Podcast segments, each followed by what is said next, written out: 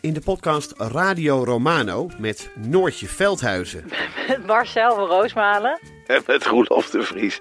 Brengen we alle drie elke week een zogenaamde signalering mee. Wat heb jij nou weer bij je? En aan het eind bepalen we wie de winnaar van de week is. Echt een angstcultuur. Lege huls die je er bent. Ja, dat gaat eigenlijk altijd onvriendelijk.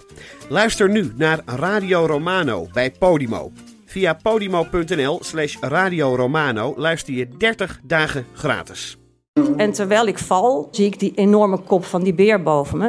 In de wekelijkse podcast Echt Gebeurd worden al meer dan 10 jaar mooie, grappige, spannende en ontroerende verhalen verteld door de mensen die ze zelf hebben beleefd. Het regende bommen, dat wil zeggen, om de zoveel tijd ontplofte er een bus. Er zijn al meer dan 400 afleveringen van Echt Gebeurd verschenen. Dit is geen sjamaan, dit is een Achterhoeker.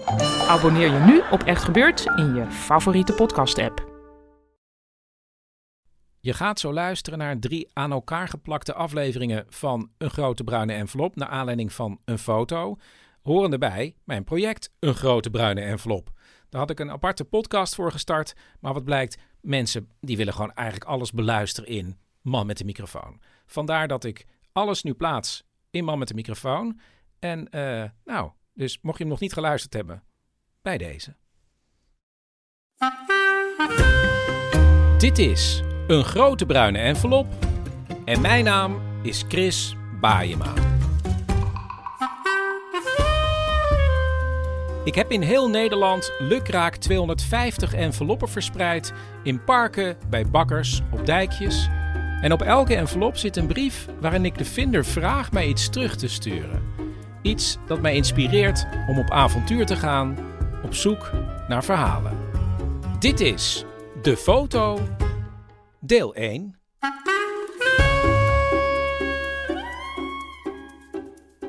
Envelop nummer 51 van de 250 werd achtergelaten bij een strandpaviljoen in Vlissingen, is gevonden. En degene die de envelop aan mij heeft teruggestuurd, heeft er een oude foto in gestopt. Eentje uit 1925. En dan krijg je een kartonnetje met daarin de foto. En daaromheen ook nog heel mooi gedrukt. Of ja, eigenlijk gestanst heet dat. Ja, een paspartoutje.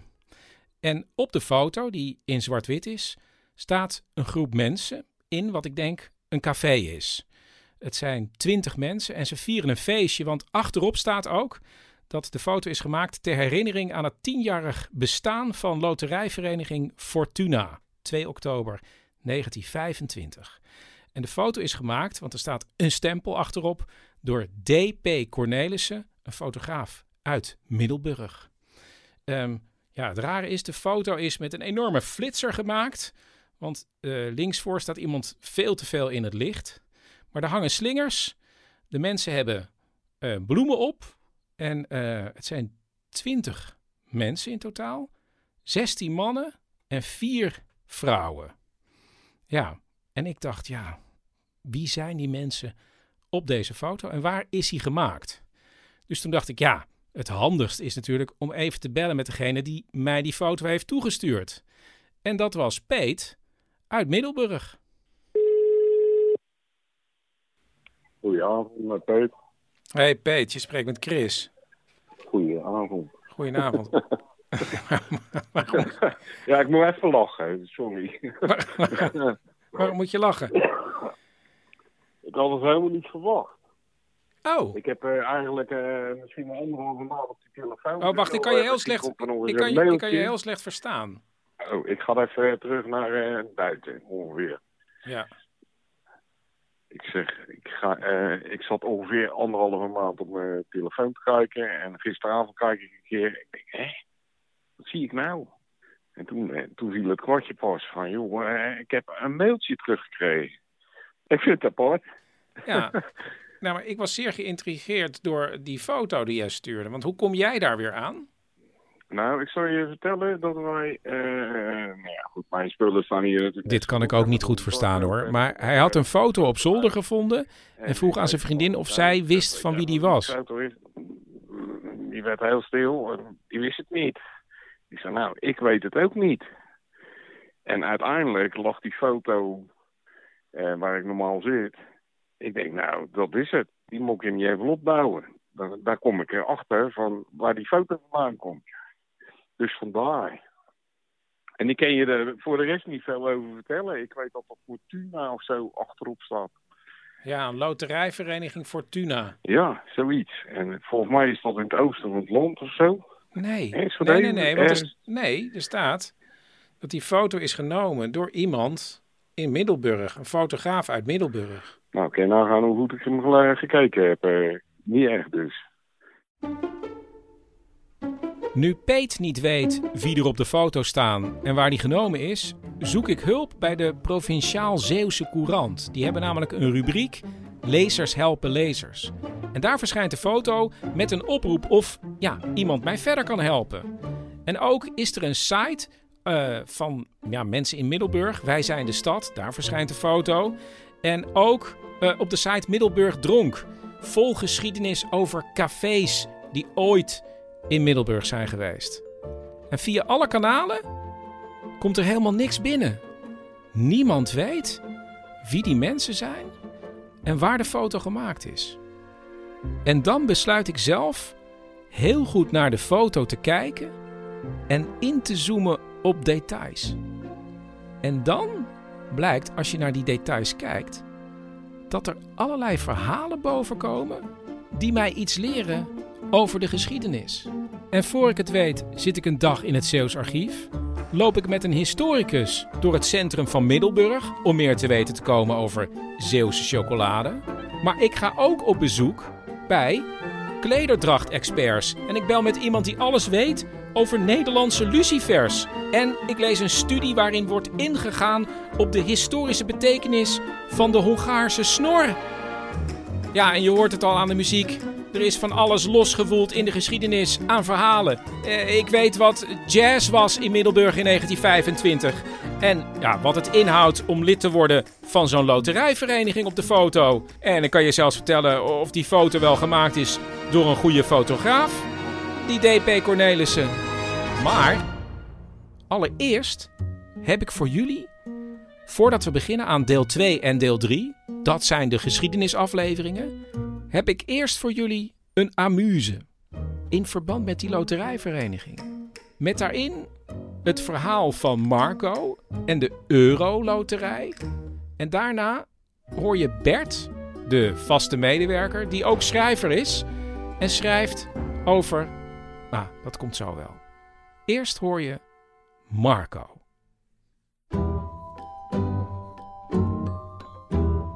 De Euroloterij.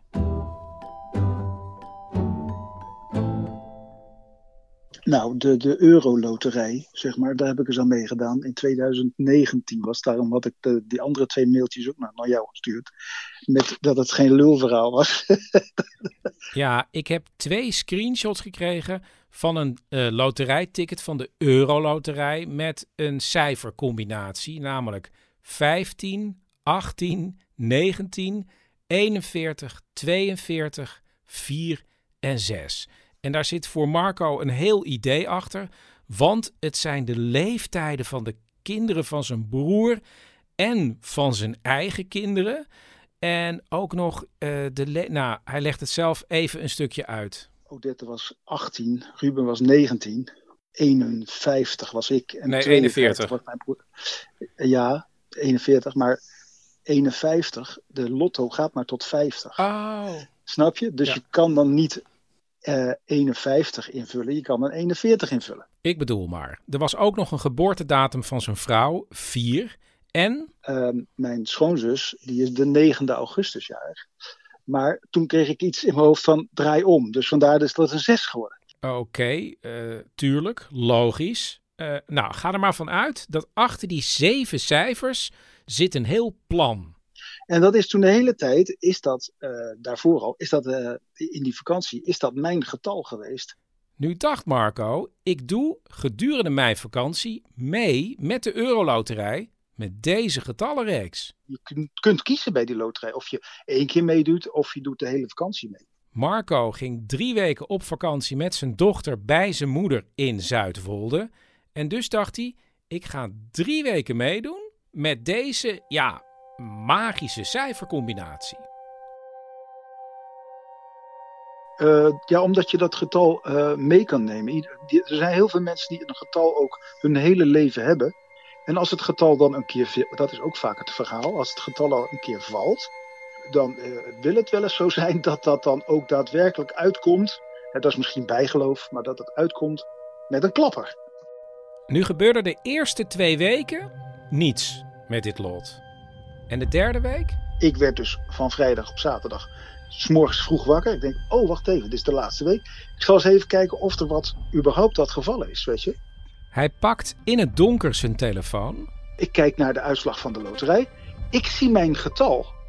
Wat? Mijn eigen reeks, hè. Je doet mee met een reeks. En ik kijk naar de uitslag en ik zie mijn eigen reeks. Met die 15, 18, 19, 41, 42, 4, 6. En toen dacht jij... Wat de fuck krijgen we nou? Bedlampje aan. Kijken, kijken, kijken. De reeks is goed. Alleen niet betaald.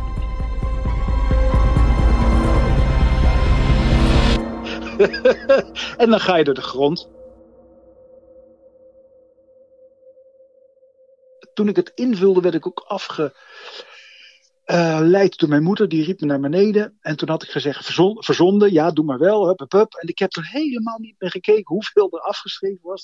Dat was maar €2. Hè, maar je hebt maar 1 week meegedaan in plaats van 3. Ja, en dan denk je dat je de lotto hebt, maar dan heb je hem niet. Ja, toen zei mijn moeder zei ook van, ja, helaas pindakaas. Je kunt niet alles hebben in het leven. Je kunt niet alles hebben. En dat alles was in dit geval de helft van de hoofdprijs. Want iemand in Zweden had ook de juiste cijfercombinatie. Nou ja, Marco had een bedrag moeten delen van €90 miljoen. Maar er is ook nog wel een ander leuk verhaal van die moeder die helaas pindakaas zei. Want die was een paar jaar daarvoor verhuisd. Toen zei ik, mam, dan moet je een postcode loterijloodje doen, hè? Oh ja, dat zullen we nog eens doen. Oh ja, dat is, ja, je voelt het al, hè? Mijn moeder, die had geen loten. En haar naaste buurtjes, Joop en Clara in Zuidwolde, die wonnen de auto van de postcode loterij en de €250.000. Naast haar. Het runs in the family. Ja, juist. Ja, het zit gewoon in de familie, denk ik, Chris. Ik denk dat dat het is. Het zit gewoon in de familie. Het is bizar, maar het is ook niet een... Het voelt niet voor jou als een nachtmerrie. Nee. Het ernstigste is gewoon dat je getal, je magische getal, is gewoon weg. Dat gevoel is wel raar. Zeker omdat je dan daarna denkt van oké, ik ga toch nog eens een keer een getal verzinnen. Maar dat lukt dan niet meer. Want dat heeft niet diezelfde lading. Ja, maar Marco, je kan met dit getal nog een keer meedoen, hè? De kans is even groot dat hij valt. Nee. Want later... Jawel, de kans is even groot. Ja, de kans is inderdaad even groot. Maar voor mij niet. Nee.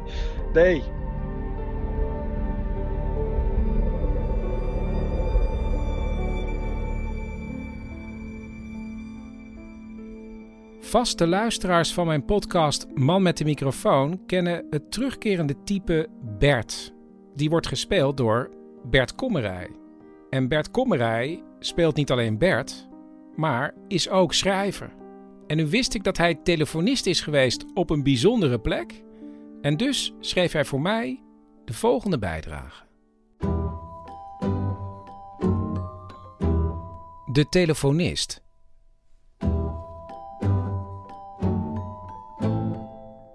Nu werk ik ergens, maar ik mag niet zeggen waar. Ook mag ik niet zeggen wat ik doe. Ik heb een contract getekend voor 24 uur, verdeeld over een week met wisselende diensten. Ook in het weekend en soms zelfs 's nachts. Het is een groot bedrijf met wel 200 medewerkers. In mijn contract staat: werknemer laat zich op geen enkele manier uit over zijn werkzaamheden. Dat het om een loterij gaat mag ik wel zeggen. Mensen bellen mij, maar weten niet wie ik ben. Ik zit op een beleiland. Het bedrijf heeft er 6. Het is nooit de bedoeling geweest dat ik op een bel-eiland terecht zou komen. Gesprekken worden opgenomen en kunnen gebruikt worden voor leerdoeleinden.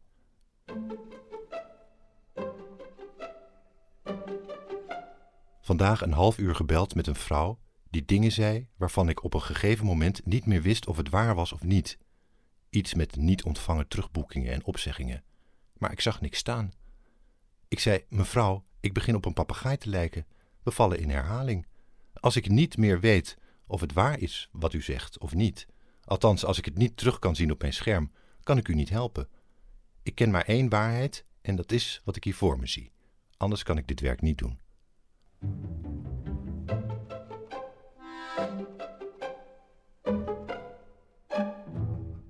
Een vrouw praat zacht. Ze vraagt of ik haar kan helpen. Ze omschrijft haar situatie. Ze zit met 17 reclamefolders voor zich en vraagt zich af met hoeveel loten ze eigenlijk meespeelt. Ik tik haar gegevens in. Aan de andere kant is het stil. 13, zeg ik. Het staat duidelijk op mijn scherm. Ze zwijgt en zucht. Mevrouw, vraag ik voorzichtig, omdat ik bang ben dat er aan de andere kant van de lijn iets helemaal misgaat. Misschien is ze flauw gevallen. Ik kijk naar het adres. Rotterdam. 13, herhaalt ze en vraagt of ik er 12 wil opheffen. Ik verwijder 12 loten. Mijn man is beneden, fluistert ze. Hij ontvangt jullie reclamemateriaal en denkt dat we dan een prijs hebben gewonnen, wat niet waar is. Jullie verkopen het zo dat meedoen op winnen lijkt. Hij heeft Alzheimer, vandaar. Stop met jullie reclamepost. Maar waar bent u dan nu? Bent u thuis? Ja, zegt ze, ik zit op zolder. Hij mag niet weten dat ik bel.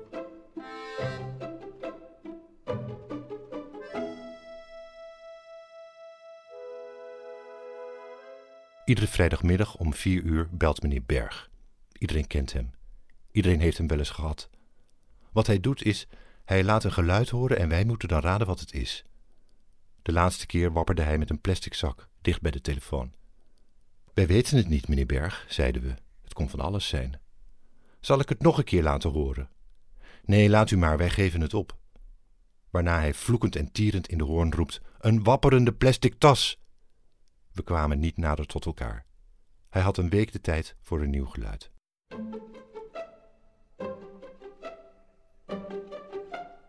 De eerste beller vandaag was een jonge vrouw met een huilende baby op de achtergrond.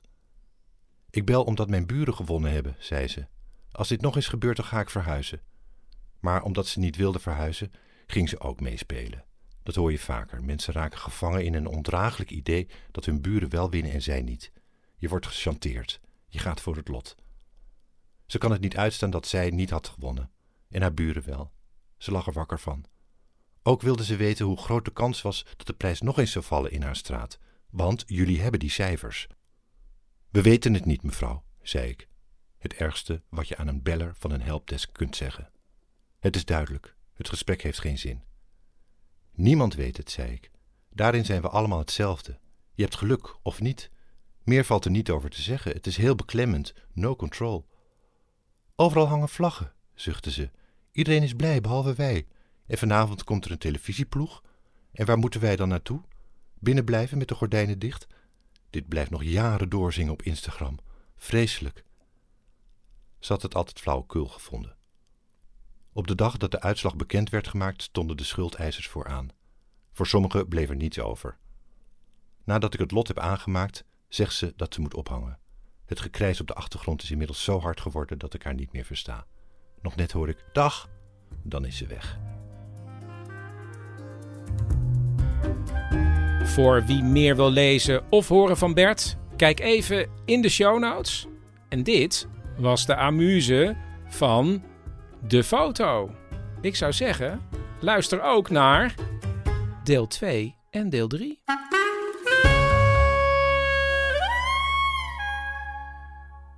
Maar heb je daar nooit over nagedacht? Van wat heeft hem gebracht? Ik zit in je podcast. Dat is nog maar te hopen, hè? Jij bent mijn lot. In tweevoud, hè? Dus jij bent mijn lot. Of je bent mijn lotje. Ja.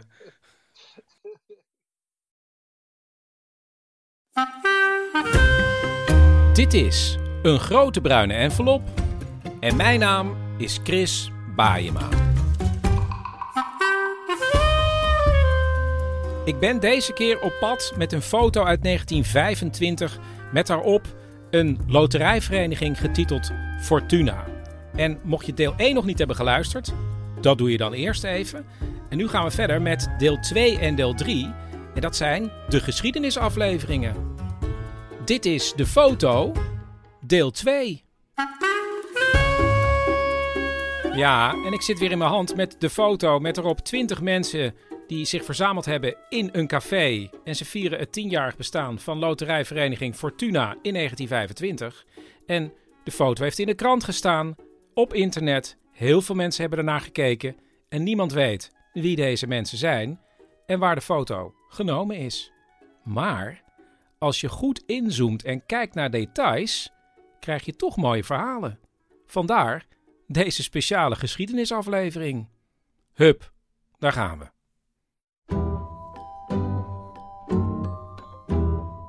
Loterijvereniging Fortuna.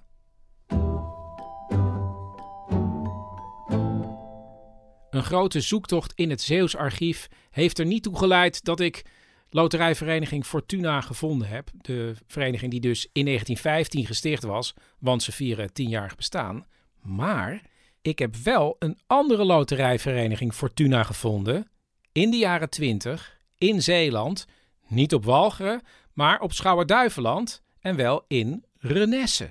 En het mooie is, een inwoner van Renesse, Henk Blom, heeft een boek geschreven waarin de loterijverenigingen van Renesse in de jaren 20, het waren er toen 2, Hoop op Winst en Fortuna, beschreven worden. En ik denk dat mijn loterijvereniging wel een beetje leek op die in Renesse. Kijk, een loterijvereniging was natuurlijk een van de vele verenigingen in een dorp. En het zal waarschijnlijk ook wel zijn gegaan om gezelligheid. Maar in principe was het doel om met een groep mensen loten te kopen en dan de eventuele winst te delen. En om die winst nou een beetje hoog te houden, konden er per vereniging maar 20 mensen lid worden. Eerst had je Hoop op Winst in 23 en daarna Fortuna in 29.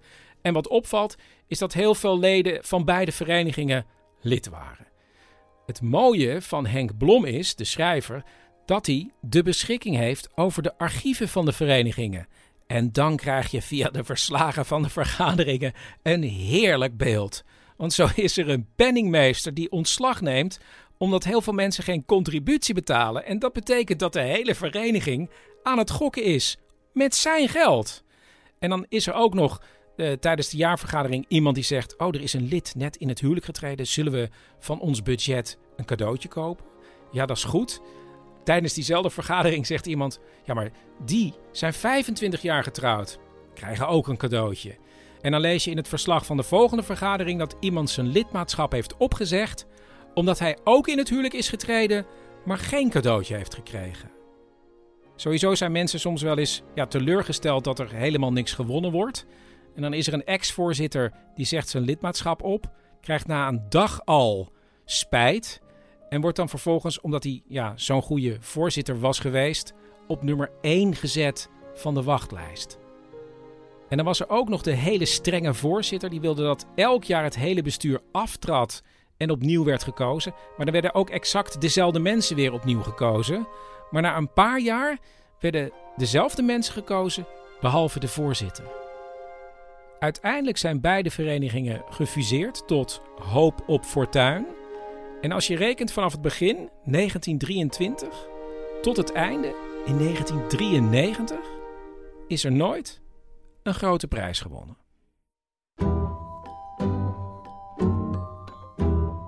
De jazztrommel.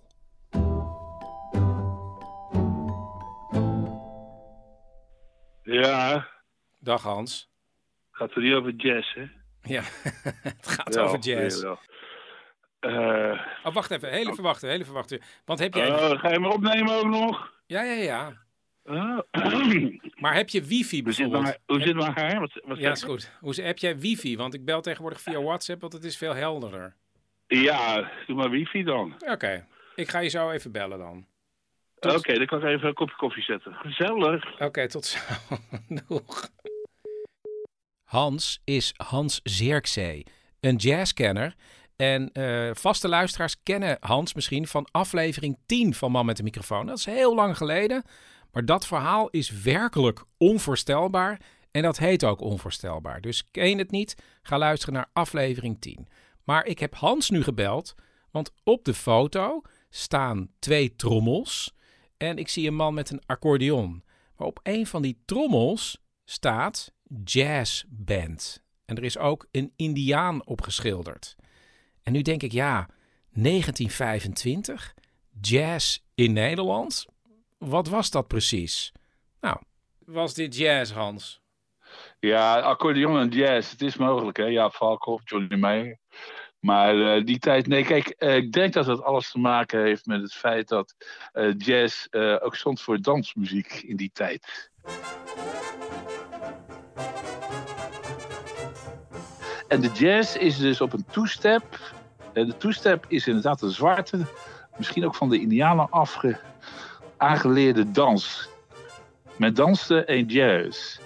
Dat is anders dan de Europese dans, die driekwarts is met sprongen en zo. En klassieke muziek, zoals wij dat nu noemen. Maar de jazz is dus met veel ritmische. Dat is anders dan in de gewone muziek. Andere ritmiek, twee kwarts in plaats van driekwarts. Andere melodie ook, door de invloed van de Blue Note. Dus die worksongs, daar zit melodisch ook nog wat anders in. En dat is nou het verschil tussen reguliere muziek en jazz.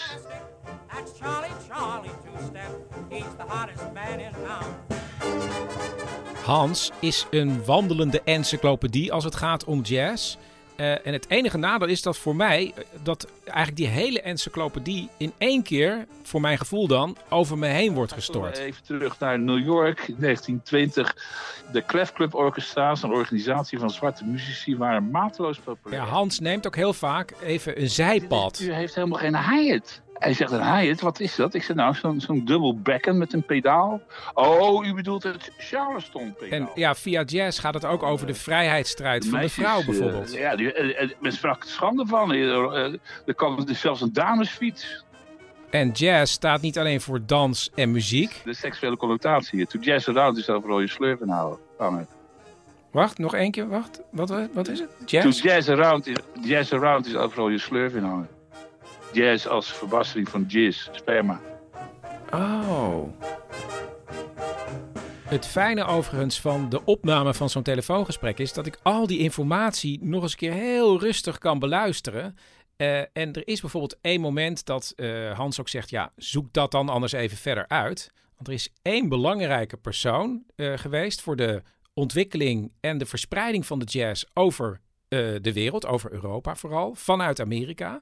En die persoon was James Reese Europe, een zwarte Amerikaan uit Haarlem. En hij zat bij een regiment dat vocht in Frankrijk in de Eerste Wereldoorlog met alleen maar zwarte soldaten. En dat is een heel beroemd regiment geworden, want het was het meest succesvolle regiment. Ze werden de Harlem Hellfighters genoemd, maar ze hadden ook hun eigen band meegenomen. En daar was James Reese Europe de bandleider van. En ze speelden heel veel ook voor de Fransen. De muziek die ze hadden meegenomen uit Amerika. Nou, de Memphis Blues, de worksongs, ragtime. En ze experimenteerden ook steeds meer op muziek die je later als jazz zou kunnen bestempelen. Nu was die band in Frankrijk zo populair dat ze een hele tour gingen maken. En zo verspreidde die muziek zich uiteindelijk ook over Europa. Hans heeft zich erg verdiept in de jazz die in 1920-21 zijn intrede deed in de grote steden, zoals Amsterdam, Rotterdam, Groningen en Utrecht. Maar ja, in die loop van de 20er jaren kwam hij ook terecht in Middelburg. Maar ja, dat zal in Zeeland zullen er ook wel, natuurlijk in Zeeland. Hè, daar konden ze de kanonnen horen van de Eerste Wereldoorlog. Dat is een beetje ondergesneld natuurlijk, omdat wij ons meer op die landstand focussen. Maar ik weet zeker dat het Antwerpen, Brussel, Middelburg. Of Brussel, Antwerpen, Middelburg. Snap je? Ja, dus misschien kwam de jazz eerder vanuit het zuiden Middelburg binnen dan vanuit de grote steden in Nederland. Ja, ik denk allebei ook. Want die boertjes uit Middelburg kwamen natuurlijk ook in Rotterdam. En in Rotterdam heb je in dat bewuste jaartal twee gigantische zaken. Grand Theater en Pshore, waar dus gigantisch gedanst werd. Mensen waren gewoon gek van jazz en gek van dans. Ik heb eens een boekje ook gevonden uit 1919 met de pasjes, de danspasjes. Maar met zo'n accordeon kon je echt vroeger wel van uitgaan dat er ook gewalst werd. Ik heb nog even gekeken in het krantenarchief van 1925. En dan zie je inderdaad dat jazz, ja, dat slaat gewoon op een dansavond. Bijvoorbeeld in het strandhuis. Een soirée dansant, of, vond ik ook, een theedansant met The Roberts Jazz uit Brussel. En er is zelfs ook nog een avond met een grote verloting. En na afloop van de verloting is er vrij bol met jazzbandmuziek. Dus ik begrijp heel goed dat als je als loterijvereniging Fortuna een feestje te vieren hebt, dat je dan, ja, hip wil zijn en een jazzband uitnodigt. Dus wat ze daar brengen zal hoogstwaarschijnlijk wel een slap aftreksel zijn. En ze zullen een two-step hebben gedaan. Maar ze haken in op moderniteit.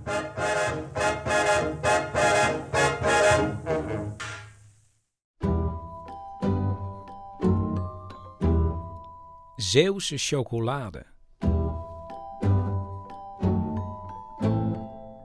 Ik heb heel lang lopen staren naar het raam achter de mensen, want misschien staat er een cafénaam op. Maar nee, hoe goed ik ook kijk, ik zie geen letters. Ik zie wel onderaan het raam, ja, is het een sticker of een plaatje? Daar zie ik wel iets staan. En als ik inzoom, dan zie ik dat er staat Korff's Cacao. K-O-R-F-F-S. En als het goed is, hebben we nu contact met Chris, toch? Chris, ben je daar? Chris? Ja. Kun je mij verstaan? Ja, ik kan je horen. En waar ben je? Bij de brandweerkazerne. Oh, dat is vlakbij. Dat klopt, ja. Tussen de Amstel en het Amstelstation. En waarom? Nou, omdat hier, waar nu de brandweerkazerne staat, ja, daar stond vroeger Korff's cacaofabriek. Oh. Van de cacao met de slogan: kenners kiezen Korff. En ze hadden chocola. Ja, ze hadden chocolaatjes in de vorm van kleine bijenkorfjes. Maar er is nu geen fabriek meer, toch? Nee, die is in 1981 verdwenen en het is overgenomen door een Amerikaans bedrijf. Ja, maar het was wel ooit echt iets Amsterdams. Ja, dat klopt. In 1811 is Frederik Korff, een specerijhandelaar, die is een chocoladewinkel begonnen in Amsterdam. En die liet ook zijn cacaobonen malen door een molen aan de Sparendammerdijk hier. Ja, ja, toch jammer dat het niet van die chocolade... Ja, maar weet je wat het bijzondere is? Oh, ja? Die cacao, die werd aan de man gebracht met het kenmerk Zeeuwse chocolade. Dus dat was waarschijnlijk heel erg goed. Maar en waar kwam die precies vandaan? Die kwam uit Middelburg. Oh. Dus, Chris, ik zou zeggen, ja, neem het vanaf hier maar weer over met een voice-over. Ja, en dan is dit dus de voice-over. Want ja, we zijn weer terug in Middelburg, omdat ik iets wil weten over Zeeuwse chocolade. En daarom ben ik naar Middelburg gegaan. En ik heb daar een afspraak gemaakt met historicus en oud-stadsarchivaris van Middelburg, Peter Sijnke. En we hebben afgesproken op de markt voor het oude stadhuis. En ik heb mijn recorder al aangezet. Ja, ik weet niet precies hoe die eruit ziet, maar ik wacht gewoon totdat er iemand op me afkomt. Jij moet Chris zijn. Ja, hallo. Ik neem meteen op.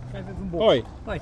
Ik ben Chris. Oh, je hebt de foto. Oh. Ja, ik heb de foto bij me. Ik zit er net zelf naar te turen. Kijk, dit is de foto. Mm-hmm. En hier achter op het raam, ik dacht dat er eerst Korff's stond. Maar je Korff had je ervan gemaakt. Ja, Korff's. En dat is dus een cacao-merk. Ja, dat is grappig. Gek genoeg hadden die een fabriek vlak bij mij om de hoek in Amsterdam. Ja. Maar die maakte dus reclame met Zeeuwse chocola. Want de Zeeuwse chocola, dat was de meest beroemde chocola. Zeeuwse chocolaat. En dat ging met A's. Hoe meer A'tjes, hoe beter die chocola. Dus 1 A was het slechtst en 5 A's, dat was de top. En Zeeuwse chocola was 5 A's? 5 A'tjes waard, ja, in die tijd. Ja, in de 19e eeuw was overigens Amsterdam al belangrijker als chocoladeproducent dan Zeeland. In de 18e eeuw is het eigenlijk anders. En toen waren er een heleboel chocolademolens hier. Eigenlijk begin 19e eeuw ook nog. Cacaomolens moet je eigenlijk zeggen. Dat zijn mini-chocoladefabriekjes. Er zijn er nog te vinden. Hoewel, je moet het weten. Want aan de buitenkant zie je dat eigenlijk niet. Maar Johan Franke en ik hebben een stadswandeling gemaakt in de tijd. En die heet Cacao, Suiker en Slaven. Dat hangt allemaal met elkaar samen, want Zeeland was een tijdje lang eigenaar van Suriname. Het was een Zeeuwse, in de 18e eeuw, 17e, 18e eeuw, een Zeeuwse kolonie een aantal jaren geweest. Later dan Amsterdam, ook dat over.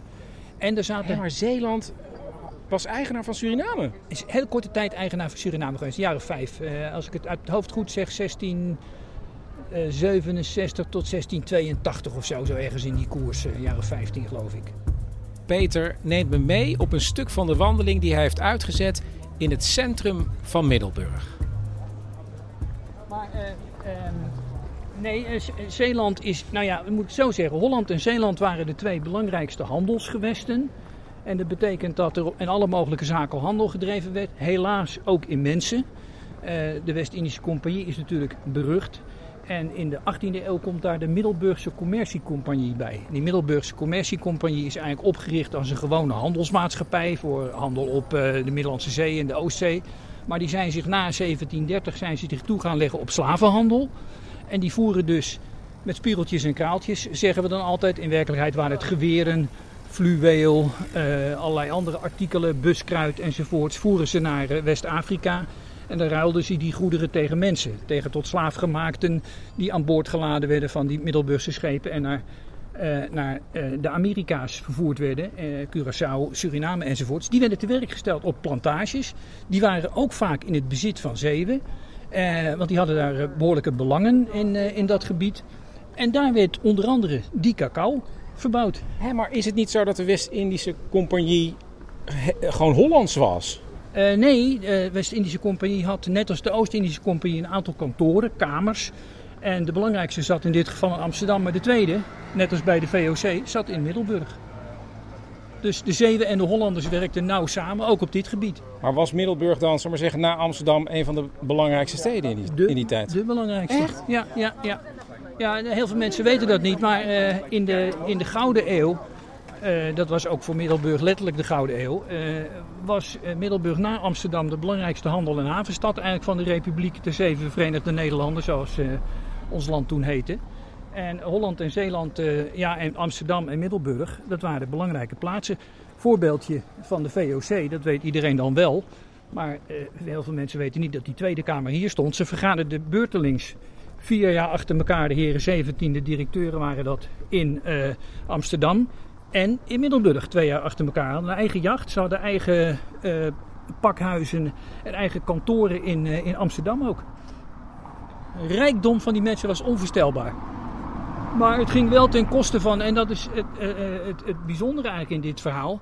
Het ging wel ten koste natuurlijk van mensen die tot slaaf waren gemaakt. Dus zien we daar ook nog dingen van hier in de stad? Nee, slaven zijn hier ook nooit geweest. Hè? Dat is vaak een misverstand. Dat één keer in 1596 is hier een schip buitgemaakt en daar zijn mensen vrijgelaten toen. Toen werd er nog niet gehandeld in mensen, maar verder zijn die hier nooit geweest. En werden die van Afrika rechtstreeks eigenlijk naar Zuid-Amerika gebracht.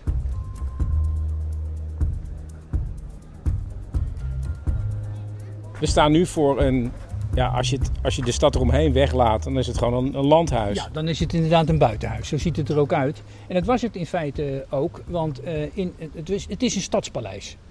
Dit is gebouwd door Van Bouwerscheid, dat is een Antwerpse architect. En die bouwde dat in opdracht van meneer Van de Perre en zijn echtgenote. Zij was een Van de Branden en de Van de Branders waren schathemelrijk. Dat zou je misschien wel miljardairs kunnen noemen naar de huidige maatstaven gerekend. En die mensen verdienden hun geld dus allemaal in de handel. De handel op Oost-Indië, de handel op West-Indië. Soms was dat niet bepaald naar onze maatstaven gemeten kosherhandel natuurlijk, maar ze werden heel erg rijk. Hier woonden ze met z'n tweeën in dit gigantische huis. Die mensen hadden geen kinderen. En daar woonden ze alleen maar in de winter, want dit is het stadspaleis. In de zomer woonden ze op hun buitenverblijf. Ze hadden 2 buitenverblijven op Walcheren. 2 kasteeltjes eigenlijk waar ze nou ook nog terecht konden.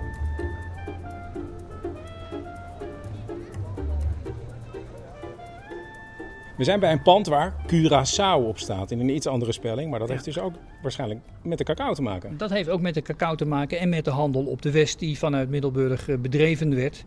Aanvankelijk door de West-Indische Compagnie en later ook door de Middelburgse Commerciecompagnie. Curaçao, ja, dat pand dat is Korte Noordstraat nummer 16. En daar is een cacaomolen in gevestigd geweest. En dan denken mensen vaak molen. Maar hoe kan dat nou? Ja, ik zei al meteen, zijn het wieken of was het een watermolen? Zitten daar wieken in de stad, in een rij huizen, want het is gewoon een compact rijtje huizen. Nee, dat was een zogenaamde rosmolen. Daar was een grote platte molensteen en die werd door een paard aangedreven. En daarmee werden die cacaoboontjes vermalen. Het is een heel procedé, dat maken van die chocola in die tijd. Want die cacaobonen die worden eerst gebrand, dan worden ze gebroken. Dan worden ze gemalen, dan worden ze tot een soort pap gemaakt. Ze voegen de kruiden en andere zaken aan toe. En als dat dan gesmolten is, dan laten ze het stollen in een soort mallen. En dan is die chocola klaar. En al naar gelang de waarde van de chocola, de dikheid, de vetheid, de goede vorm van chocola, gaven ze er een A'tje aan. En dat liep van 1 tot 5 A's. En als je 5 A's had, nou, dan was je top. Dat was de beste chocola. En de Zeeuwse chocola stond bekend als de beste chocola van Nederland in die tijd. En die dus maar waar gingen die A's dan precies over?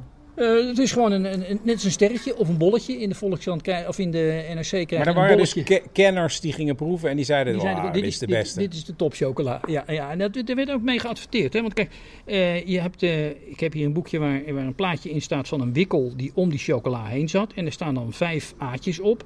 En het wapen van Zeeland eronder, Zeeuwse met SCH chocolaat. Nou, dat was het summum van chocola.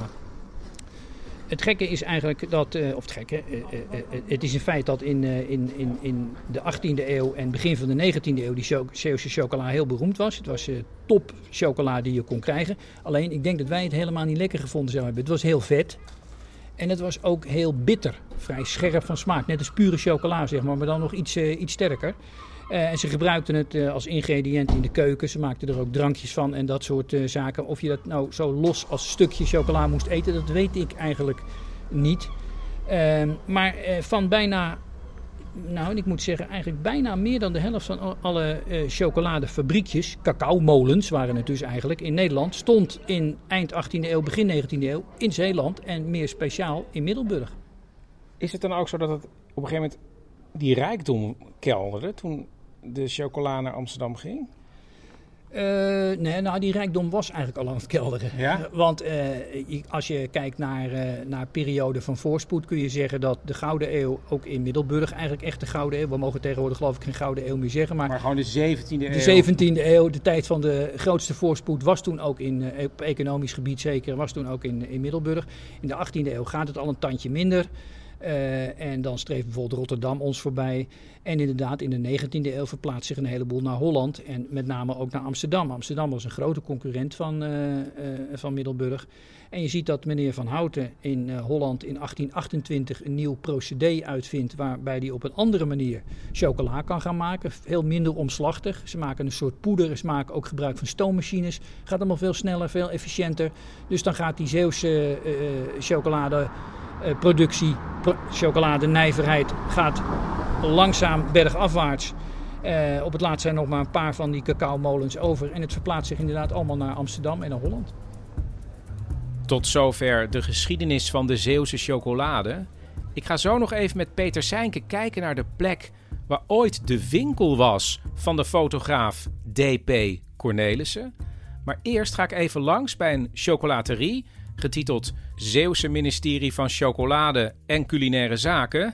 En daar laat eigenaar Marco Adriaanse mij een stukje chocola proeven wat het dichtst in de buurt zou komen van de ouderwetse Zeeuwse chocolade.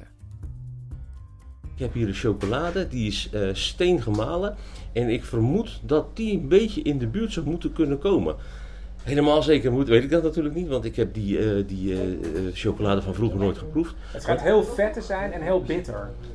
Ja, klopt, maar ze zijn dan ook wel vrij snel suiker toe gaan voegen natuurlijk, voor de Europese smaak. Want vroeger was peperdrank, zo is het ooit begonnen natuurlijk. En ik wil u wel een stukje laten proeven. Wat ik me verbeeld is eigenlijk dit. Het malen van het corcheren, dat was vroeger nog niet. En deze chocolade die komt uit Somerville, net boven Boston, is van Taza. En die heeft een beetje grove textuur. De fijn gemalen, maar niet heel erg. Oh.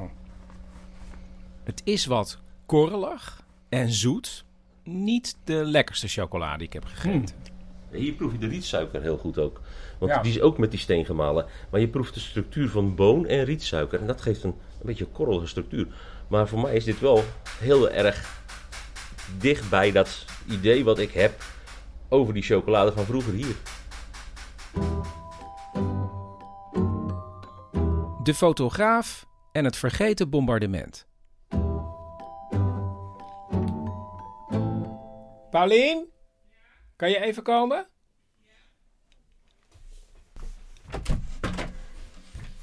Ik ben aan het opnemen. Oh, ja.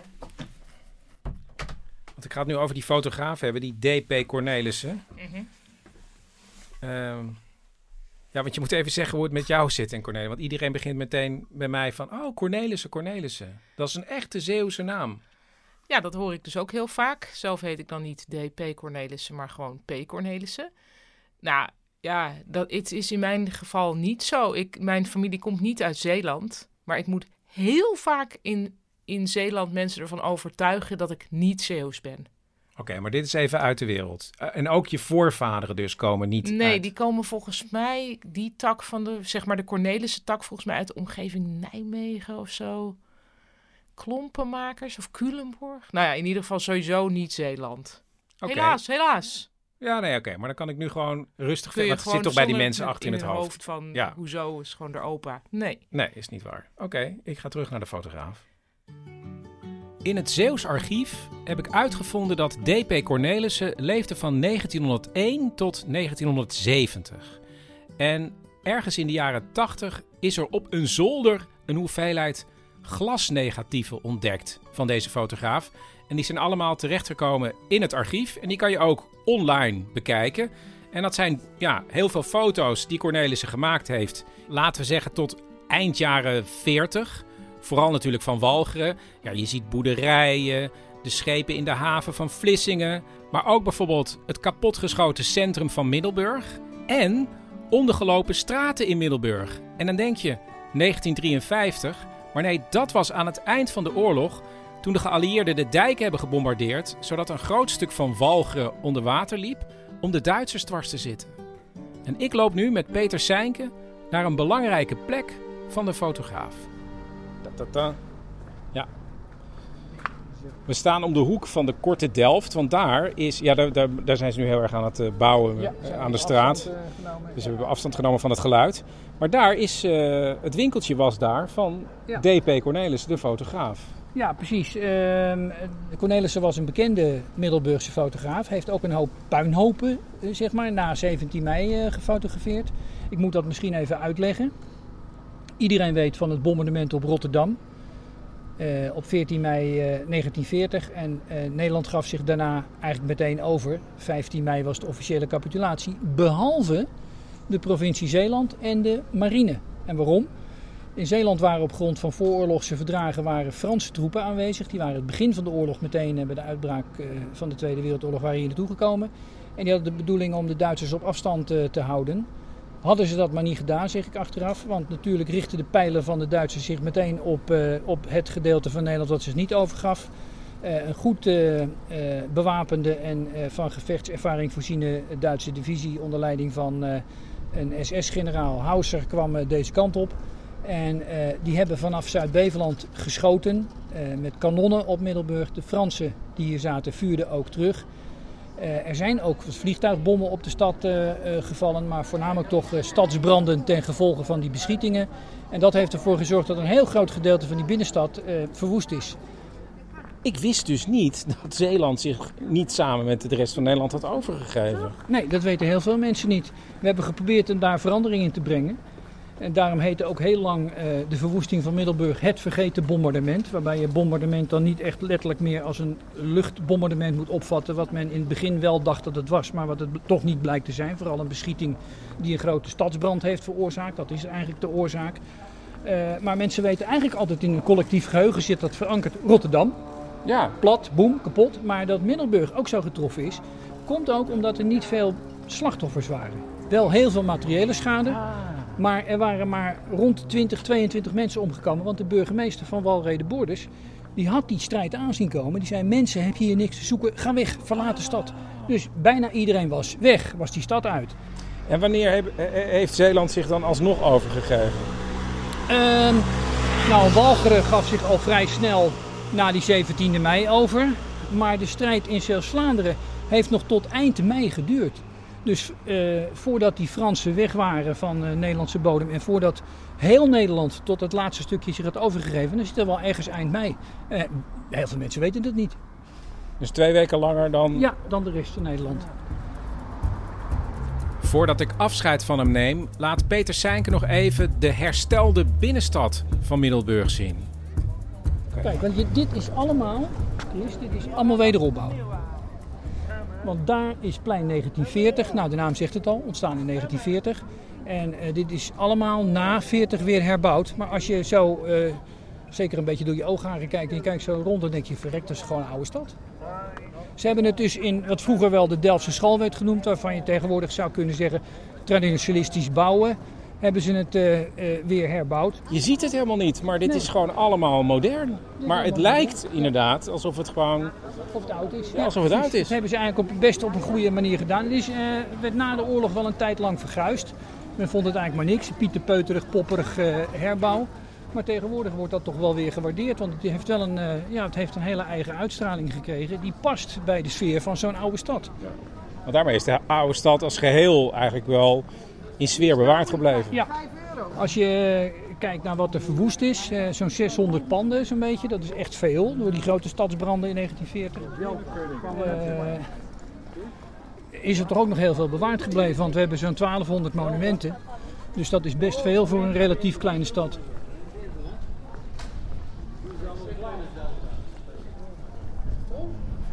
Kijk, en ze zijn allemaal anders en overal, als je goed omhoog kijkt en je let goed op die panden, in de meeste van die huizen zit zo'n tegeltje met de Middelburgse adelaar die als een soort vogel Phoenix uit zijn eigen as herrijst. Met daaronder 1940 ook. 1940 en vlammetjes inderdaad. Dus de grote branden van 1940, die hebben ervoor gezorgd dat er weer nieuwe panden gebouwd zijn. En dat is hier zo gebeurd op deze manier.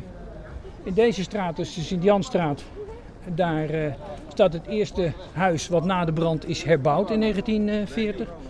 Er zit ook nog een gevelsteen in ongeveer. Kijk, want dit begin van die straat, dit is allemaal wederopbouw. En kijk je nou die straat verder in, dan zie je dat daarachter zijn oude panden. Tot zover de foto deel 2.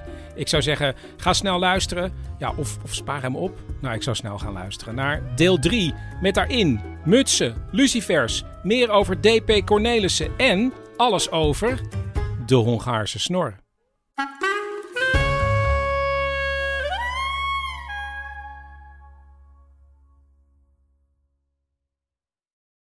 Voordat ik ga beginnen, het volgende. En niet het volgende. Ik zeg ook heel vaak het volgende. En dan zeggen mensen, je zegt volgende en geen volgende. Maar nu zeg ik het volgende. Wat wil het geval? Dit programma is heel arbeidsintensief. Mijn podcasts komen ook niet elke week uit. En ik kan mijn programma's alleen maar maken dankzij jullie steun. Word dus lid van Man met de microfoon. Ga naar petje.af/Man met de microfoon. En word al lid vanaf €3 per maand. En ik hou het kort. Ga naar petje.af/man met de microfoon. En dan kunnen we nu beginnen. Dit is Een Grote Bruine Envelop. En mijn naam is Chris Bajema. En ik ben deze keer op avontuur met een foto uit 1925 van een groep mensen die vieren een feestje in een café. En niemand weet wie deze mensen zijn en waar het café is. Maar als je inzoomt op details in de foto, vind je vanzelf mooie verhalen over de geschiedenis. Dit is de foto, deel 3.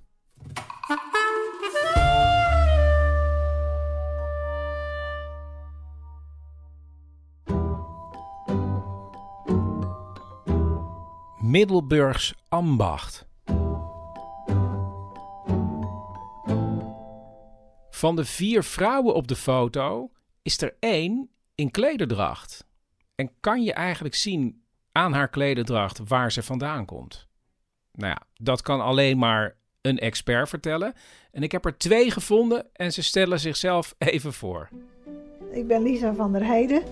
En ik ben Wim van der Heijden. Jarenlang hebben zij zich verdiept in de Zeeuwse klederdracht en er boeken over gepubliceerd. En ik ben naar ze toegegaan en ze wonen in Kleverskerken, een van de kleinste dorpen van Nederland. Het hoort bij de gemeente Middelburg, maar het ligt heel afgelegen. En daarom staat er de prachtige zin op Wikipedia: het mist elke verbinding met een weg van enig belang. Nou ja, ik ging op bezoek bij Lisa en Wim. We zitten nu met de foto voor ons op tafel. Ik heb wel geleerd vroeger dat je aan iemands... Ja, ik wou hoofdtooi zeggen, maar dat is natuurlijk een heel fout woord. Maar aan de kap van een vrouw kan je zien uit welke streek ze komt, muts, toch? De muts. In Zeeland spreek je nooit van kap, muts. Oh. Daar vlieg ik altijd van overend. Ja? Maar het is niet alleen de muts, het is het hele kostuum. En wat heeft u nou kunnen zien aan deze mevrouw? In één oogopslag zagen wij beiden. Het is Walcheren. Maar het is een specifiek soort Walcherskostuum. Het is namelijk het kostuum wat Middelburgs ambacht genoemd wordt. En waarom? Een Walcherse vrouw in streekdracht heeft een klein wit mutsje op het hoofd. Een ondermuts en een bovenmuts. Die bovenmuts lijkt in lekenoog het meest op een ouderwets verpleegsterskapje. En je ziet dat deze vrouw een grote bovenmuts heeft, die ook nog een gedeelte om de schouders en op de rug komt. Maar het is een volwassen vrouw. Dat kan je ook goed zien op de foto. Nou, die grote muts is voor kinderen bedoeld, voor meisjes beneden 16 jaar ongeveer, 15, 16. Dan dragen ze zo'n grote muts en op de leeftijd 15, 16 gaan ze dat kleine mutsje dragen. Maar deze vrouw heeft die meisjesmuts op, die kindermuts. En dat betekent dat het kostuum wordt genoemd Middelburgs ambacht. Het gebied ten zuiden van de stad Middelburg, dat heet het Middelburgs ambacht. En meisjes, jonge vrouwen uit dat gebied gingen nogal vaak als dienstmeisje in Middelburg werken. En men vond het in de stad kennelijk leuker, sierlijker, dat ze die kindermuts bleven dragen. Dus dat deden ze dan. Die zetten niet die volwassen muts op, maar die bleven hun kindermuts dragen. Maar wat was dit dan? Dit was iemand die dus... Nou, wij denken dat het mogelijk een dienstmeisje is die in dat café werkte. En dan kan ze even zo vrolijk nog wel lid zijn geweest van die loterijclub. Want ze heeft een soort rozet op, net als andere figuren op de foto. Maar het is... vrijwel zeker weten een dienstmeisje. Nou, dat vind ik al heel grappig dat u dat kunt zien. Ja, maar dat zien wij in 1 seconde. En ze is ook niet bepaald heel zorgvuldig en heel mooi gekleed. Ik vind zelfs nogal tamelijk slordig zoals ze aangekleed is. Dus dat is zeker niet voor de foto. Wat is er slordig dan? Nou, die muts zit heel slordig. Die is gewoon uit haar werk geplukt en op de foto gezet. Kun je ook zien welk geloof ze heeft? Nee, op Walcheren niet. Op Zuid-Beveland kan je dat wel zien. Er is verschil in de bovenmuts van de protestanten en de katholieke vrouwen. En ook een beetje in de versiering op de beuk. En nog zo wat details. Dat zie je dus ook direct. Maar op Walcheren zijn er zo weinig katholieken dat dat geen verschil is. Het feit dat deze vrouw, want het is geen meisje, dat kan ik ook wel zien. Ja. Dat zij meisjesdracht heeft, dat is dus een opdracht echt van haar werkgever. Ja, dat hoeft nou niet direct haar werkgever te zijn, maar je zou kunnen zeggen, het was een beetje gewoonte geworden dat vrouwen, meisjes die in Middelburg werkten in hun streekdrachtkostuum, dat dan die meisjesmuts bleven dragen. Maar dat deden ze ook niet echt allemaal. Het was ook een soort eigen keuze. Wilde je dat of wilde je dat niet? Het is ook makkelijker op te zetten. Deze muts die lijkt, is veel groter, maar is veel gemakkelijker op te zetten. Een volwassen muts, ja, dat mikt heel nauwkeurig. Je kunt niet slordig rondlopen. En ja, ik ben ook wel gefascineerd. Hoe bent u daar zo mee in aanraking gekomen? Ja. Nou, dat is ook een heel lang verhaal. Ik ben zelf niet geboren in Zeeland, maar in Krimpen aan IJssel bij Rotterdam in de buurt. Ik ben op mijn 25e in Middelburg komen wonen voor mijn werk. En toen liepen er nog tamelijk veel vrouwen in streekdracht. En ik had het ooit alleen maar eens op plaatjes gezien, maar dan zie je het in werkelijkheid. Ik vond het fascinerend, dus ik heb me er van begin af aan in geïnteresseerd. Maar toen Wim en ik trouwden, toen kreeg ik de kleren van zijn overleden moeder te zien. En die is altijd in streekdracht gekleed geweest. Van de geboorte tot haar overlijden toe. En jij had het allemaal bewaard, Wim, dus ik kreeg het in handen. Dat vond ik nog veel fascinerender. En toen ben ik me erin gaan verdiepen. Dus echt op gaan studeren. En nou ja, zo langzamerhand, ik paste toevallig ook in die kleding. Dus met Wim zijn hulp heb ik het ook aangetrokken, wat helemaal niet meevalt. Maar ja, dan wil je het ook aan. Dus toen zijn we lid geworden van een streekdrachtvereniging, gewoon om gelegenheid te hebben. Maar jij had ook de kleren van je vader nog bewaard. En nou ja, dan zijn we dus ook mee gaan doen met optredens en presentaties. Maar dan kom je nog in aanraking met andere kostuums, ook in Zeeland. En nou ja, die belangstelling is steeds groter geworden. En toen ben ik dus echt onderzoek gaan doen. En dat heeft geresulteerd in dat we samen met een hele groep mensen 3 boeken over de streekdracht hebben doen uitgeven. Dus we zijn er echt over gaan schrijven. Denkt u dat het eigenlijk ook juist iemand is van buiten die dan denkt van... Jawel, want ja, Wim vond het heel gewoon. En ja, wel grappig dat ik dat zo interessant vond. Maar voor hem was het gewoon dagelijkse kost. Je moeder nooit anders gezien dan op de boers. Want dat lieve mens heeft ooit 1 keer in haar leven een gewone jurk aangehad. En daar hebben we een foto van en daar staat ze diep ongelukkig op. Ja, dus ja... Als je het zo gewend bent, is het niks bijzonders. Maar voor mij was het wel bijzonder. En dat is net zoals als je... Want ik kom uit Amsterdam, maar als je dan met de blik... Als je een buitenlander die een boek schrijft over Amsterdam, dan denk je... Oh ja. Ja. Dat is bijzonder. Ja, dan kijk je anders. Maar paste u ook nog in het kostuum van uw vader eigenlijk? Dat lijkt me een kleiner mannetje. Jawel. Die was wat korter. Dus de broek, die staat wat op hoog water. Maar dat is niet zo erg. De boerenbroeken die waren altijd kort. Als je door het land moet lopen, dan moet je niet al te lange broek hebben. Want dan wordt die steeds vies en de broeken kun je niet wassen. Als Lisa er een boek bij pakt met daarin een foto waarop de moeder, oma en overgrootoma van Wim staan... dan blijkt dat de kostuums veel minder strenge regels hadden dan ik dacht. Iedere generatie veranderde wat aan het kostuum. Je kan zien dat die jonge vrouw in het midden moderner gekleed is. Het haar zit hoger boven het voorhoofd. De beuk valt lager. De krullen zitten hoger. Dat is modern. Maar toch bestaan de kostuums bij zowel de vrouwen als de mannen uit vaste onderdelen. Lisa en Wim noemen ze even op. Een hemd. Een borstrok? Zwarte broek met klepstukken en broekstukken van zilver, van mooi. Een beuk, een doek. Over je hemd droeg je een boezeroen. Een jak, alleen al op het bovenlijf. Keelknopen, gouden keelknopen. En aan het onderlijf 1 of 2 of 3 onderrokken. Daaroverheen, voor mooi, een vest. Een bovenrok en een schort. En daaroverheen, je noemt het een rok. Kousen.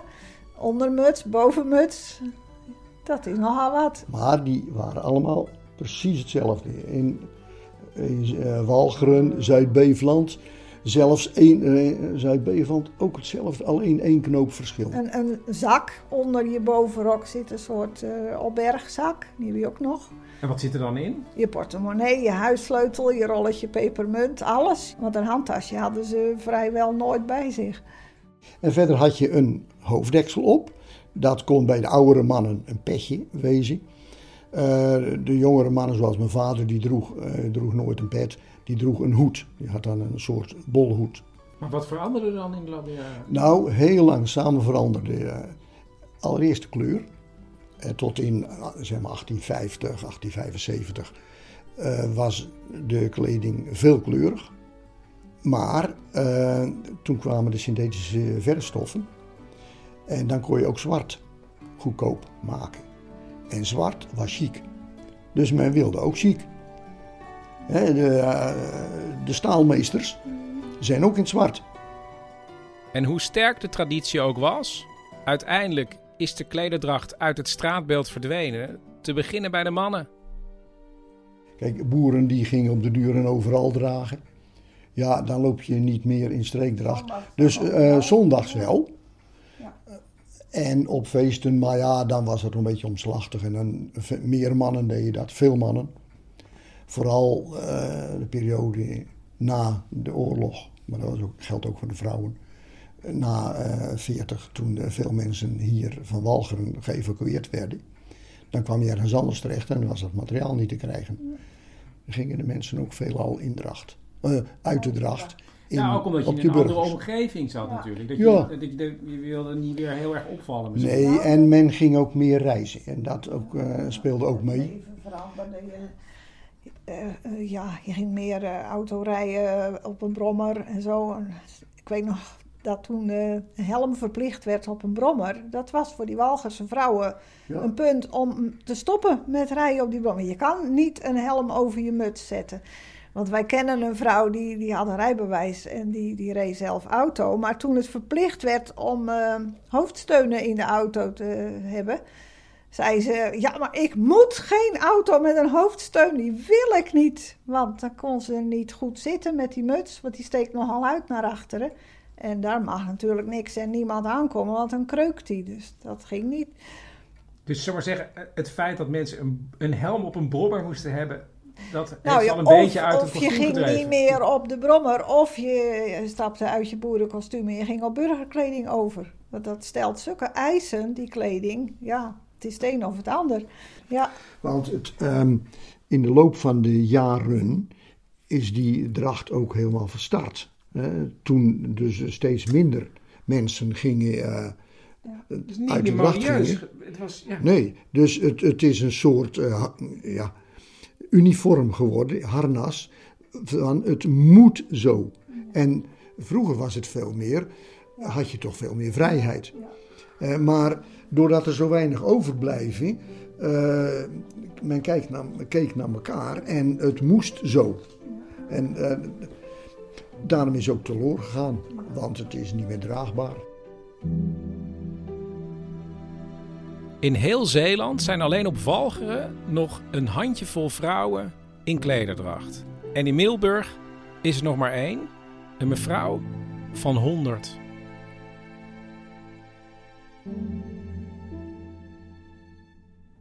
Als ik weg wil gaan, blijkt dat dat nog niet kan. Want Wim begint opeens over de fotograaf D.P. Cornelissen.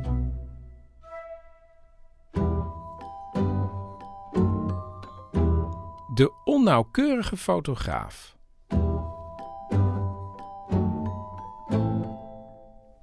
Het is een foto van Cornelissen. Maar dat heeft ze misschien met Peter besproken. Oh, nou ja, die Cornelissen, die heb ik nog wel gekend. Die had een sigarenzaak, annex foto's. Ik ben van 44, hè, dus toen ik hem kende, was ik een jongen. En ik ging daar ook wel eens foto's kopen. Je ziet er bijna altijd, die foto's, want die zijn van Cornelissen aan de zijkant nooit scherp. Dus altijd een beetje belicht. Komt er geen echt scherpe foto's van Cornelissen. Het was. Er waren wel andere fotografen die nauwkeuriger fotografeerden. Dus als ik niet had gezegd dat hij van Cornelissen was, had u kunnen zien. Dat zegt Cornelissen. Maar vertelt u even iets over die. Want ik wil weten, waarom wilde u foto's kopen en waarom ging u daarheen? Nou, hij had een heleboel foto's gemaakt van Middelburg in de oorlog. Het verbrande Middelburg. En nou, dat vond ik interessant. En ik kocht daarvoor een habbekraats kochtje een foto. Dat waren allemaal reproducties of afdrukken natuurlijk die je had gemaakt. En dan kocht je reproducties van het oude Middelburg. En dat vond je nog leuk. Want deze foto is dan van 25. Maar hij heeft natuurlijk in de oorlog of voor de oorlog talloze foto's van Middelburg gemaakt. Maar het mooiste vond ik dan de ruïnes van Middelburg. Hoe oud was u toen? Nou, jaar of 15, denk ik. En wat voor zaak? 10 of 15. En wat voor man was het? Ja, mijn idee. Want ja, kijk, ik was tussen 10 en 15. Een vrij statige man. Niet overvriendelijk, maar je kreeg wel altijd wat je vroeg. En echt zo'n sigarenzaakman met een... ik weet het niet hoor, maar hij zou dus een ketting op zijn buik kunnen hebben. Een hoge broek. Zo liepen veel mannen. Althans winkeliers. Wim blijkt een groot verzamelaar van ansichtkaarten met erop historische foto's van Zeeland. En dan vooral van Walcheren en specifiek Middelburg. En hij haalt even een multomap van boven, vol ansichtkaarten. En daartussen zitten natuurlijk ook ansichtkaarten van D.P. Cornelissen. Kijk, dit zijn allemaal ansichtkaarten en die heeft hij, geloof ik, nooit uitgegeven. Kan ik me niet herinneren. Hij heeft ansichtkaarten. Heeft die ansichtkaarten uitgegeven? Ja, zeker. Kijk, dat zijn er geen van hem, en die zijn veel te goed. Het was eigenlijk gewoon een slechte fotograaf, maar hij was op het goede moment aan het fotograferen. Ja. Dit zou van hem kunnen zijn. Ongelooflijk, hè? Denk ik. Maar dit is echt Middelburg ontzettend in puin. Ja. D.P. Cornelissen. Die is van Cornelissen. En dat is een foto van de Lange Delft. Vanaf de markt, 17 mei 1940. Ja. Helemaal in puin deze hele straat. En dan 3 vrouwen die er doorheen lopen. Ja. Was dit een groot verhaal in uw familie ook? Dat bombardement? Jawel. Ja, bombardement van 40. Mijn grootvader vertelde altijd... Wij woonden naast mijn grootvader. Die vertelde altijd... Ik heb op 14 mei... de Lange Jan naar beneden zien komen. Vanuit Koudekerk, hè? De brandende toren naar beneden viel. Maar is de Lange Jan gevallen? Ja. Ja, het houten stuk. Het bovenstuk, hè. Kijk, hier zie je hem. Het bovenstuk. Zullen we zeggen de spits? Ja, de spits, die was van hout. Die is... ja, kijk. Dit stuk, tot hier, is gevallen. Met de klokken erin. Voordat we de multimap dicht doen, maken we er toch even een sport van om te kijken of we een foto van D.P. Cornelissen kunnen herkennen. Dit kan er ook eentje wezen van Cornelissen. Zal ik eens kijken? Nou, ik vind hem eigenlijk... Ik vind deze eigenlijk al te mooi voor een Cornelissen. Ja, het is niet een Cornelissen. Dit is er zeker een Cornelissen. Ja? Ja, dat weet ik zeker. Ja, dit is een zwarte rand. Ja, een zwarte rand. En vaag. Ja, dat is een Cornelissen. Ja, verdomd, er staat zijn stempel achterop. Ja, wel.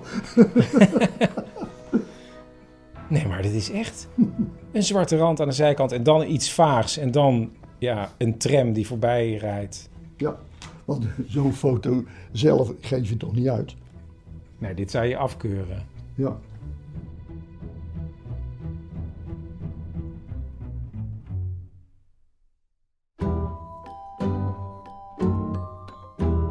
Het luciferdoosje. Mijn zoon Teun is veel jonger dan ik en heeft veel betere ogen. Dus die kan af en toe naar die foto kijken zonder een bril. En hij heeft gewoon lenzen. Maar ja, hij kan wel beter kijken. En hij zei op een gegeven moment... Hé, ik zie op die tafel tussen het bier een luciferdoosje. Met een molen erop. Goedenavond, met Arno Meijer. Hey Arno Meijer, je spreekt met Chris Bajema. Hallo. Naar aanleiding van dat luciferdoosje dacht ik... ik moet op zoek naar een expert. En toen vond ik een site van de Stichting Studie en Documentatiegroep Lucifers Etiketten. En Arno Meijer is daar de secretaris. Maar wat is het voor stichting? We hebben als doelstelling eigenlijk om de geschiedenis eigenlijk van de Nederlandse en in mindere mate de Belgische lucifersindustrie in kaart te brengen. En zoveel mogelijk te documenteren wat er in Nederland ooit op de markt is gekomen. Nou, Arno lijkt mij dus de ideale persoon om iets te zeggen over het luciferdoosje met de molen erop. Maar het verzamelen van lucifersetiketten, dat verdient enige uitleg. Arno. Het is een hobby die populair was eigenlijk in de jaren 60, met name van de vorige eeuw. Nu is het toch een marginale hobby, mag ik zeggen, met alle respect eigenlijk. Maar ja, ik ben er als een relatief jonge persoon ingerold door mijn vader, die ook verzamelde. En die het vuurtje eigenlijk heeft doorgegeven, zogezegd. Ja, hoe oud ben jij? Ik ben 46, dus dat is nog betrekkelijk jong. Binnen de lucifergemeenschap. Ja, ja. En jij hebt naar de foto gekeken, toch? Ja, inderdaad. Ik heb de foto even bekeken en inderdaad denk ik moest hem even vanaf het schermpje kijken. Dus ik kon er niet goed inzoomen, maar ik zag wel inderdaad de beeldenis van het molen-embleem eigenlijk. Hè. En het molenbeeldmerk was een van de belangrijkste merken die de Nederlandse lucifersindustrie hebben gelopen. En het is uitgegeven voor het eerst in 1910. En die hebben dat merk jarenlang gevoerd, eigenlijk tot het einde van de Nederlandse lucifersindustrie. En dat was in 1910. Ja, en werden de molenlucifers in 1925 heel goed verkocht? Ik denk dat het rond 1925 inderdaad wel het meest verkochte merk was, naast Zwaluw, wel bekend. Ja, en was het zo dat die molen dan iets meer Nederlands had of zoiets? Dat denk ik wel, ja. En werd dat ook dan met slogans aan de man gebracht? Ja. Wat je toen had is dat er heel veel met steunt de Nederlandse nijverheid werd geadverteerd. Hè? Maar een leuke, je had een aantal slogans, echt uit die begintijd.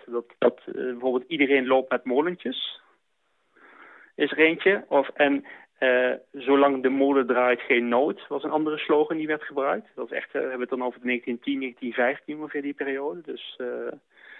Dus dat waren de slogans die werden gebruikt om dat product aan de man en vrouw te brengen, werd gezegd. Ja, nu zag ik dat de luciferindustrie eind 19e eeuw in Nederland begonnen is in Eindhoven, waar ook deze molenlucifers vandaan komen. Maar is dat niet een hele gevaarlijke business? Niet in de tijd waarover we nu spreken, maar in de 19e eeuw was dat natuurlijk wel een behoorlijk gevaarlijke industrie. Er gebrak nog wel zoiets brand uit en... daar ging al ooit in vlammen op. Dus dat was wat meer risicovol. Denk ik in de 20e eeuw, dus ook vanaf 1910, dat de veiligheid op zich al wel redelijk op orde was.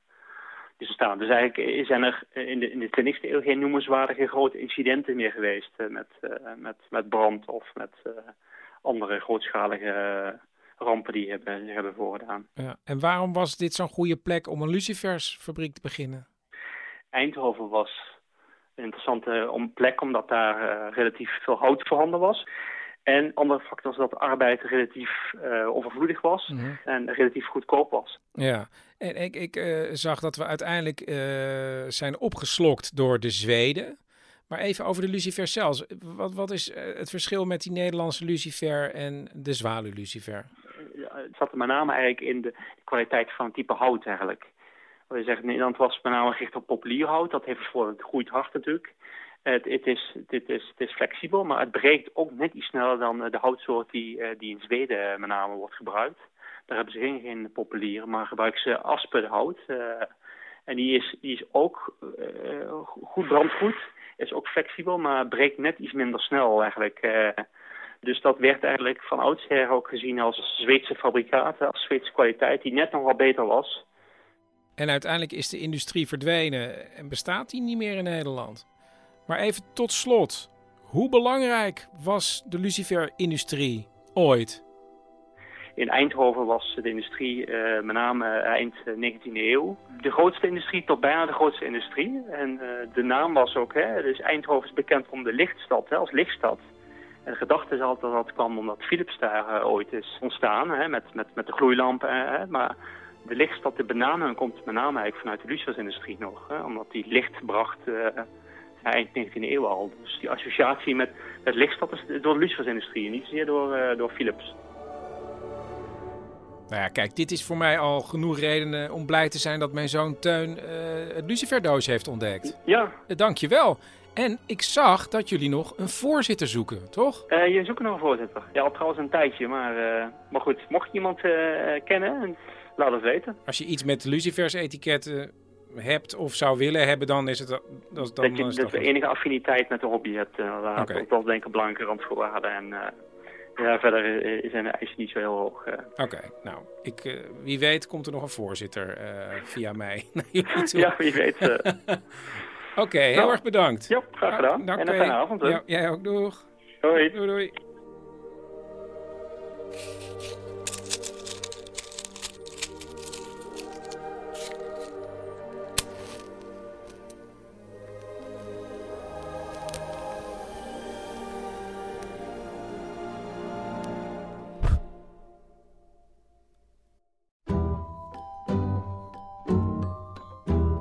De Hongaarse snor.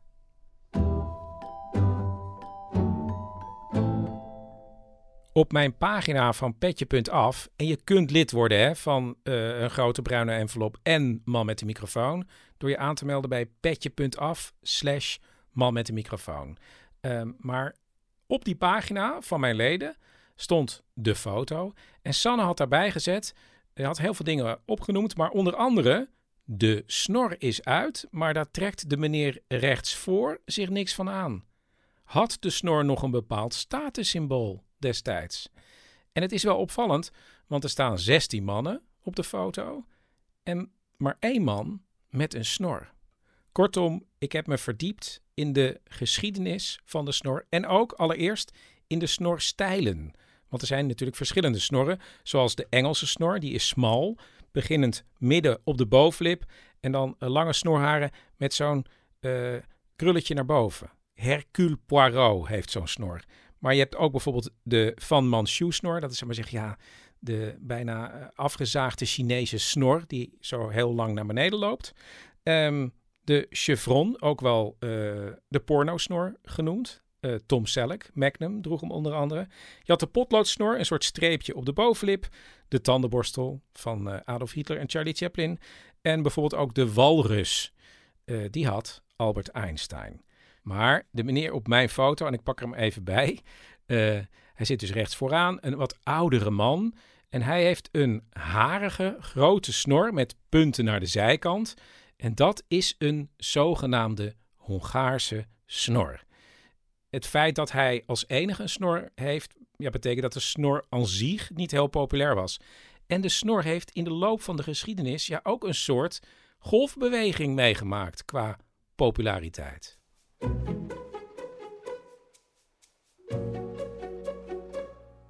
De snor is in de loop der eeuwen... eigenlijk altijd wel het symbool geweest van mannelijkheid. En in de 19e eeuw was het zo dat... Als je bij de keizerlijke garde van Napoleon kwam, dan moest je zelfs een snor dragen. Dat was verplicht. Net zoals in het leger van Engeland. Tot 1916 was de snor verplicht. En binnen het Engelse leger was het zelfs zo, als je een lage rang had, dan had je een kleine snor. En hoe hoger de rang, hoe dikker en voller. En de hoogste militairen mochten dan ook een baard. Oud-militairen in Engeland, die hadden weer dan een opvallende grote opkrullende snor. De zogenaamde handlebar, ook wel imperial genoemd. In de 19e eeuw was in heel Europa eigenlijk de snor een soort militair mannelijk symbool. Dat betekende ook dat bijvoorbeeld in Spanje was het verboden om als gewone burger een snor te dragen. Deed je dat wel, dan kon je 6 maanden in het gevangen gegooid worden. En ook in Beieren bijvoorbeeld had de koning burgers verboden om een snor te dragen.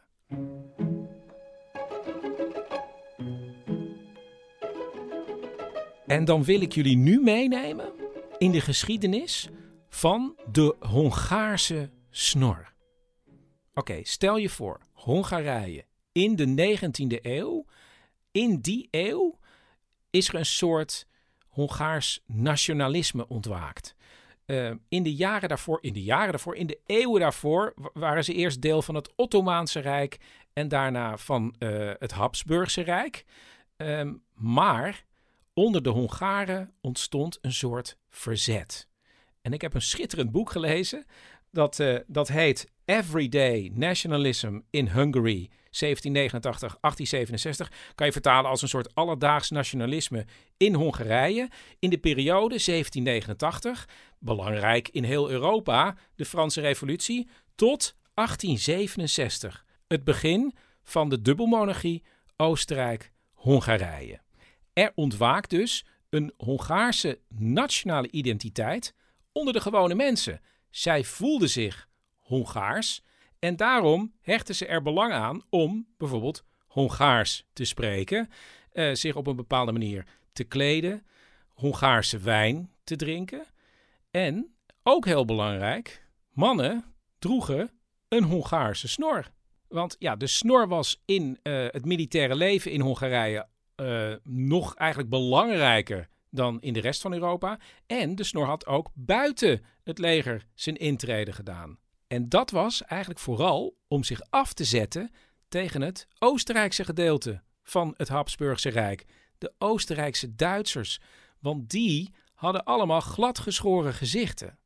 En er is bijvoorbeeld een verhaal van een toneelstuk met een decor. En in dat decor is een maan, waarschijnlijk met een gezicht. En die is kaal. En daar heeft op een gegeven moment iemand een hele grote snor opgetekend. En toen werd het Hongaarse publiek helemaal gek. Natuurlijk vooral omdat ze zich daarmee verzetten tegen de Oostenrijkse Duitsers. Het is zelfs zo dat op een gegeven moment alle Hongaarse mannen een snor droegen. En als je er geen één droeg, dan werd je toch min of meer gezien als een overloper. En in de loop van de 19e eeuw ontstonden er ook allemaal uitdrukkingen. Zoals een Hongaar zonder snor is als een vogel zonder nest. Of als een koning zonder land. Of, en dat vind ik eigenlijk het leukste, als de paus zonder Bijbel. Je zult dan ook begrijpen dat de Hongaarse pers onmiddellijk dook op het verhaal van de Hongaar met snor. Die solliciteerde als ober bij een bekend Oostenrijks restaurant en geweigerd werd vanwege zijn smerige gezichtsbeharing. Grote stukken in de krant. En dan is er ook nog het verhaal van de militair. Die zat bij de cavalerie, had een hele grote snor, maar die was in brand gevlogen. En toen heeft hij gebruik gemaakt van, toen al, haarextensies. Maar het allermooiste verhaal is dat van die patriot. Die wilde spioneren bij de Oostenrijkers. En om zich te vermommen, heeft hij zijn snor eraf gehaald. Nou, was hij onherkenbaar als Hongaar. In de loop van de 19e eeuw verzoenden de mensen van het Habsburgse Rijk zich uiteindelijk met de snor. Dus om te zeggen de Oostenrijkse tak. Bijvoorbeeld keizer Frans Jozef, die droeg een hele grote volle snor. Dus uiteindelijk verloor de snor zijn subversieve kracht. En dat eindigde min of meer definitief in 1867... toen Oostenrijk en Hongarije gelijkwaardig verder gingen in de dubbelmonarchie Oostenrijk-Hongarije. En dan zitten we tot slot met de man op de foto met de Hongaarse snor. Want hoe zat het in 1925 met de populariteit van de snor? Eigenlijk kan je zeggen, in de 19e eeuw was de snor heel mannelijk, want alle militairen droegen ook een snor. Maar zoals ik al zei, in 1916 zijn de Engelsen gestopt met het verplicht dragen van de snor in het leger. En dat kwam ook doordat een snor of een baard heel onhandig was in combinatie met een gasmasker in de Eerste Wereldoorlog. Dus vrijwel alle soldaten waren gladgeschoren en dus was de snor minder populair.